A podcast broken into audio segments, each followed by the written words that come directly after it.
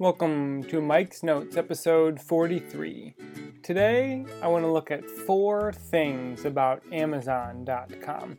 These notes come from a pair of articles that I wrote on Medium about how I see Amazon fitting into the larger role of the economy, some theories that explain it, and then what the big reaction to my blog posts were. So, the first major point was a blog post I wrote comparing how Amazon evolved to Clayton Christensen's theory of disruption. If you aren't familiar with the theory of disruption, it goes something like this where each organization has to make allocation choices for their resources. Some organizations that are leading their industries will typically make what are called sustaining organizations, so they find a way to better serve their existing customers. They don't change things in a dramatic way. And other organizations are disruptors. They provide something in a totally new way, oftentimes when a leading organization lets them have it. So, uh, a typical example is the steel mills that Christensen studied. And there were these big steel mills that didn't really want to make rebar. They made rebar, but it was their lowest margin product. Along came a bunch of mini mills. The mini mills made the rebar. And the established steel mills, they didn't think that they had to challenge them. They just sort of gave away that segment of the business. Well, what ultimately happened was those mini mills got good at rebar and then they got good at the next thing and then the next thing and the next thing and the disruptors are successful because the things that the customers want change customers desires aren't static customers don't hire an organization to do a job and expect the job to be done in the same way over and over again so that's where disruption comes up Amazon, as outlined in the book The Everything Store, really fits with this disruption theory that I wrote about. Disruption theory is a process by which a product or service takes root initially in simple applications at the bottom of a market and then relentlessly moves up market, eventually displacing established competitors. That's how Clayton Christensen explains disruption theory. And this theory makes sense if we go back to our steel mill example that you want to move up the value chain if you're an established manager. You want to do things that serve your existing customers. It really makes internal sense for an organization not to be disruptive, to focus on sustaining innovation. So it makes sense to let the pups have the scraps. The problem is, is when the pups are full grown and then better at the new job. Often organizations see this too late. They cross an event horizon without realizing what happens. A lot of disruption happens when the established players, when the entrenched interests are most profitable. In the Everything Store, Brad Stone writes this about uh, the early discussions between Barnes and Noble and Amazon and how the former looked at the latter. Now Barnes & Noble was faced with must have seemed like a pipsqueak upstart. Amazon had a measly 16 million in sales in 1996. Barnes & Noble notched 2 billion in sales that same year. So what we have here is the established player, the um, entrenched leader in the market, Barnes & Noble, is having a huge uh, advantage in sales. But Amazon is going to pass them by so quickly because the jobs the customers want aren't the jobs that Barnes & Noble can easily provide. This is what Clayton Christensen writes. The leading firms in established technology remain financially strong until the disruptive technology is, in fact, in the midst of the mainstream market. So, even though the financial numbers look good, financial numbers are laggards, and those will be the last things to tell you. There are ways to successfully engage with disruptors. One technique is to spin out a segment to chase down the newbie. That is, to move it out of the house, to create a new team with new metrics that can adapt to the new situation. But this has to be moved externally because if you keep it internal, you just won't do it. Again, from the book. Bezos had predicted that the chain retailer would have trouble seriously competing online, and in the end, he was right. The Riggios were reluctant to lose money on a relatively small part of their business and didn't want to put their most resourceful employees behind an effort that would siphon sales away from the more profitable stores. So here again we see disruption theory and that the newbie, that is Amazon in this case, is willing to lose money in certain areas or is willing to choose areas that don't have the fat profits that another area might have, that an entrenched company would like to guard. This is how Clayton Christensen puts it. A company must deliver the rate of growth that the market is projecting just to keep its stock price from falling. So Barnes & Noble would have been pressured by the market to keep up their fat margins in their earnings and not to take this step backward when the stock market was expecting them to step forward. This reminds me of when you see a fight and you're watching it and you see that one person is clearly willing to do anything to win. That's what uh, Bezos is. Clayton Christensen addresses this too in his books. Disruption works because it is much easier to beat competitors when they are motivated to flee rather than fight. That's what Barnes & Noble did. They weren't willing to fight in this digital domain with highly discount books. Even when we study a situation and we recognize the patterns and we have the right sets of teachers, it's hard to identify these sorts of things as they're happening. In 1997, Jeff Bezos flew to Boston to give a presentation to Harvard Business School, and he talked to this class called Managing the Market Space. And afterwards, graduate students asked him questions and talked to him about Amazon's future and they voted at the end of the hour to see if Amazon was going to survive. And the consensus was that they wouldn't. Ironically, Clayton Christensen had arrived to teach at Harvard in 1992, so this was five years into his experience there of developing and thinking about the theory of disruption, and they still uh, didn't get it. The students still weren't literate enough with this theory that they could understand it and see it when it was literally in their classroom. The second major thing from the article, well, the second, third, and fourth major things from the article was the feedback I got from it. It was shared on Twitter by Ben Carlson, which really flooded my notifications tab on the website. What I thought was going to happen was that someone would tell me a nuance or an angle of disruption theory that I didn't understand, and that they would correct me and guide me down the right road. I've read three of Christensen's books, but I've read them only one time each. And so my understanding of disruption theory isn't what it is, especially when you compare it to what some of the people on the internet know. But the feedback was about a few other things. First, it was the uh, general consensus that Harvard MBAs aren't that smart. Second was that Amazon succeeded not necessarily because of disruption theory, but a few other things. And the third was that Bezos was a maniac. So let's dive into those a little deeper. Number one, how many Harvard MBAs does it take to change a light bulb? This theme surprised me most of all. People on Twitter, to put it lightly, don't have a high regard for Harvard MBAs. In defense of the MBAs, they weren't the only ones to miss Amazon. Also, Bezos eventually hired some of those students that he talked to. Early employees missed the value too, leaving before they were fully vested.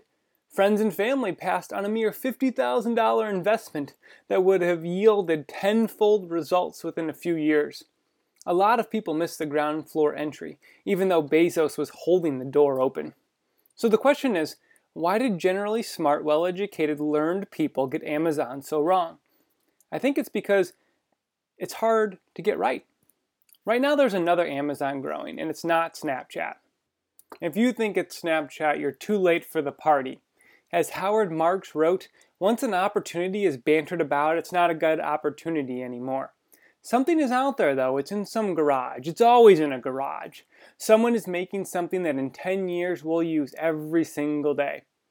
Bezos' own inspiration, Sam Walton, wrote about this, and Bezos used Walton's words to recruit people from Walmart to Amazon. This is what Walton wrote in his book. Could a Walmart type story still occur in this day and age? My answer is of course, it could happen again. Somewhere out there right now, there's someone, probably hundreds of someone's, with good enough ideas to go all the way. It will be done again, over and over, providing someone wants it badly enough to do what it takes to get there. So, what company will disrupt Facebook and Google and GE and Amazon? I don't know. You probably don't know either. Harvard MBAs don't know. In fact, it might be the case that Harvard MBAs shouldn't know. You look up their curriculum on the internet, and it's a fine curriculum. It looks like it's a well rounded uh, series of classes that will educate someone really well. But what it doesn't do is it doesn't prime students to start startups. If it did, Bill Gates and Mark Zuckerberg never would have left. The Harvard MBA prepares students for many things, but it doesn't prioritize the identification of successful technology startups. In fact, the students are probably trained to see the holes. They're probably trained to ask what could go wrong and to see how is this thing different from the thing that I'm learning. But if we look at the theory of disruption, we can see that the specific things that make a disruption possible are things that an incumbent couldn't do. So, in a sense, if you study the successful companies, you're studying the entrenched and established leaders of an industry. But if disruption occurs, those are the worst examples that you can have. There's a joke on the internet that it only takes one Harvard MBA to change a light bulb, but they stand in the room and wait for the world to revolve around them. That's probably a little unfair. A Harvard MBA can change a light bulb. Not only that, they can figure out how the light bulb got to the store, the manufacturing costs, and the marketing campaign.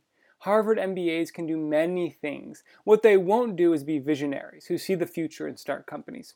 Harvard MBAs are like altar boys. They help with the mass, but it's people like Bezos that preach the message. The second bit of feedback I got from my initial article on disruption is that Amazon was this combination of luck and skill and timing and margins and management and the whole nine yards. And I just want to focus on one segment of that, and that's luck and skill. Amazon was lucky. So was every other success. I liked most how Zach Lowe put it after the Warriors won the 2015 NBA title. This is what Lowe wrote. Yep, the Warriors got lucky. They suffered no major injuries, beat teams that did, and got through the West without facing the Clippers or Spurs. Guess who else got lucky? Every other team to ever win the championship. Pick any playoff season, literally any season, and you'll find multiple injuries that tilted the championship odds. Sometimes those injuries were minor, temporary dings to a few key role players. Sometimes they were career threatening injuries to stars. So Lowe points out here that everyone gets lucky, and we can take this example from the NBA and we can pass it to anything else. When Chuck Klosterman was on the James Altucher show, he pointed out how lucky he got. He got an opportunity to write for a newspaper after he graduated college that wasn't available the year before or the year after. So if Klosterman was a year different in his graduating timeline, he would have had a totally different career arc and one that he probably uh, would not choose over what has actually happened. The model I used to figuring out this difference between skill and luck is called the two jar model that Michael Mauboussin introduces in the book The Success Equation. Mauboussin writes that each outcome is a combination of skill and luck draws. The more skill you have, the more bad luck you can offset. Sometimes you get fortunate and draw good luck and high skill. That's what happened for Bezos. Bezos worked hard, negotiated brilliantly, and knew the internet was coming. After the IPO roadshow, there's a seven week quiet period mandated by the SEC when Bezos couldn't talk to the press. Stone writes that this was actually painful for him. I can't believe we have to delay our business by seven years, he complained, equating weeks to years because he believed that the internet was evolving at such an accelerated rate. When orders got backed up around Christmas time, in the early days, Bezos and crew began a Save Santa program where each employee picked up a third shift to pack boxes for shipment. That's skill too to figure that out. Amazon has also developed models where they pay their suppliers at a different time frame than they pay get paid by their customers. So there's many things Amazon did that were skillful and there are many things that happened to Amazon that were lucky. Bezos picked the right industry at the right time. He set up his company to do things a certain way. He got financing before the dot com bubble popped. More things went right for Amazon than went wrong. Some of that was skill, and some of that was luck. The third major feedback I got on Twitter about the original disruption article was that Jeff Bezos is a maniac. And this is really true. This is the one that resonate, resonated with me the most. Through the first 100 pages of Brad Stone's The Everything Store, I have six notes under the heading Workaholic. This is what Stone writes about the time before Amazon. Bezos was in his mid 20s at the time, 5 foot 8 inches tall, already balding, with the pasty, rumpled appearance of a committed workaholic. He had spent five years on Wall Street and impressed seemingly everyone he encountered with his keen intellect and boundless determination. This is another section Stoner writes about, about Bezos' time at D.E. Shaw. Bezos seemed to love the idea of nonstop work. He kept a rolled up sleeping bag in his office and some egg crate foam on his windowsill in case he needed to bunk down for the night. The picture of our conquering hero is coming into focus. As Amazon grew, Bezos infected others with this relentlessness. In 1996, Amazon needed a new warehouse facility, and they found a building that was in a seedy part of Seattle. Again, here's what Stone writes Parking was scarce and expensive. Nicholas Lovejoy suggested to Bezos that the company subsidize bus passes for employees, but Bezos scoffed at the idea. He didn't want employees to leave work to catch the bus, Lovejoy says. He wanted them to have cars there, so there was never any pressure to go home. One employee said about Bezos, If you're not good, Jeff will chew you up and spit you out. And if you're good, he will jump on your back and ride you into the ground. Amazon is a hard place to work. There was a New York Times article that came out in August of 2015 that focused on this, and it got a lot of attention. But maybe it should be a hard place to work. Maybe it should take a maniac to do the things that Jeff Bezos does. People who make a dent in the universe have to manage a balance between the dent that they're making and the effort that takes, and the time that they can spend on everything else. Dent makers, maniacs, have less time for marriages and families. Charlie Munger's son Charles Jr. said they saw the elder Munger at the lake house, but, quote, the rest of the year we didn't see him much. Munger's daughter noted, My mother gave him an incredible amount of latitude to concentrate on his affairs and his career. Another dent maker is John Boyd, whose legacy on military action and strategy was maybe greater than any other 19th or 20th century figure, but his home life was a mess. Robert Coram wrote that Boyd, quote, gave his work far greater priority than he did his family. The part of his legacy that concerns his family is embarrassing and shameful. Gene Kranz was a NASA flight director for the early Gemini and Mercury missions, and also for Apollo 11 and 13. And he wrote in his book that behind every great man is a woman, and behind her is the plumber, the electrician, the Maytag repairman, and one or more sick kids, and the car needs to go into the shop. Bezos is a maniac and a workaholic, and time is a zero sum game. To make a dent, you have to marry the right person. You have to have a partner in crime that will support you while you go out and bang on the world. Bezos is one example who of a person who married successfully. Bill Gates is another. Filmmaker Brian Koppelman credits his wife as being the other part of his whole. Anthony Bourdain says that his marriage is dysfunctional, but it works. Marriage is just a proxy for anything that you want to do in life. When one thing takes an hour, that's one less hour you have to make a dent in the universe. Bezos, like the rest of us, gets 168 hours each week. We all arrange the pieces differently, but we only get so many pieces to arrange. So, what is the Bezos formula? Well, before we look at a formula for success, we should look at two quotes of warning. Warren Buffett said, We don't look at something like Amazon and try to beat them at their own game. They're better at that than we are, and we aren't going to try to out Bezos Bezos. That is, uh, don't focus on what Amazon does and try to beat them at that. Jason Fried said, Bezos' success is very, very hard to achieve. Most likely you won't get there. The odds are stacked against you, and if you think that's the only way, you're going to be miserable. That is, don't run someone else's race. Don't fall for the finish line fallacy. When I go to the YMCA in our town and work out, I have to keep myself from looking at the speeds on the people for the people that are adjacent to me because I always get that competitiveness that I want to be faster than them. But that's running their race. That's making that mistake. At the start of the Everything Store, Brad Stone points out that the narrative fallacy, our tendency to tidy up stories, is a concern that Bezos had before the book. This is what Stone wrote. Toward the end of our hour we spent discussing this book, Bezos leaned forward on his elbows and he asked, How do you plan to handle the narrative fallacy? So let's not view the Amazon experience as prescriptive but descriptive. There's not the clear causation that we think.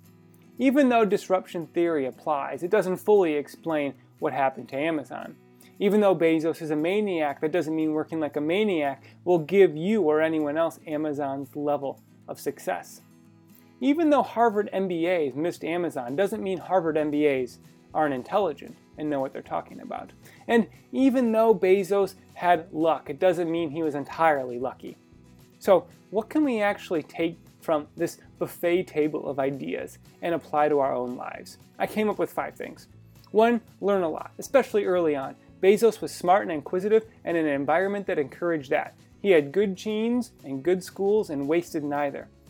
Second is get a good job out of college. Bezos' career at D.E. Shaw returned financial and personal capital. D.E. Shaw had none of the gratuitous formalities of other Wall Street firms, writes Brad Stone. So he had a great place to work, and he got experience, and he got some money. Number three is keep a low overhead, especially when starting out. Amazon employees flew coach, and the benefits there were minimal. Number four is to be a maniac. Find something you can work like crazy on and work on it like crazy and number five is get lucky. Every outcome we have has some measure of luck, and you'll need some of that if you want to make it. Thanks for listening to this episode of Mike's Notes. If you want to see the other side of startups and technology startups that don't make it, you can go to Amazon, of all places, and search for my book, 28 Lessons from Startups That Failed.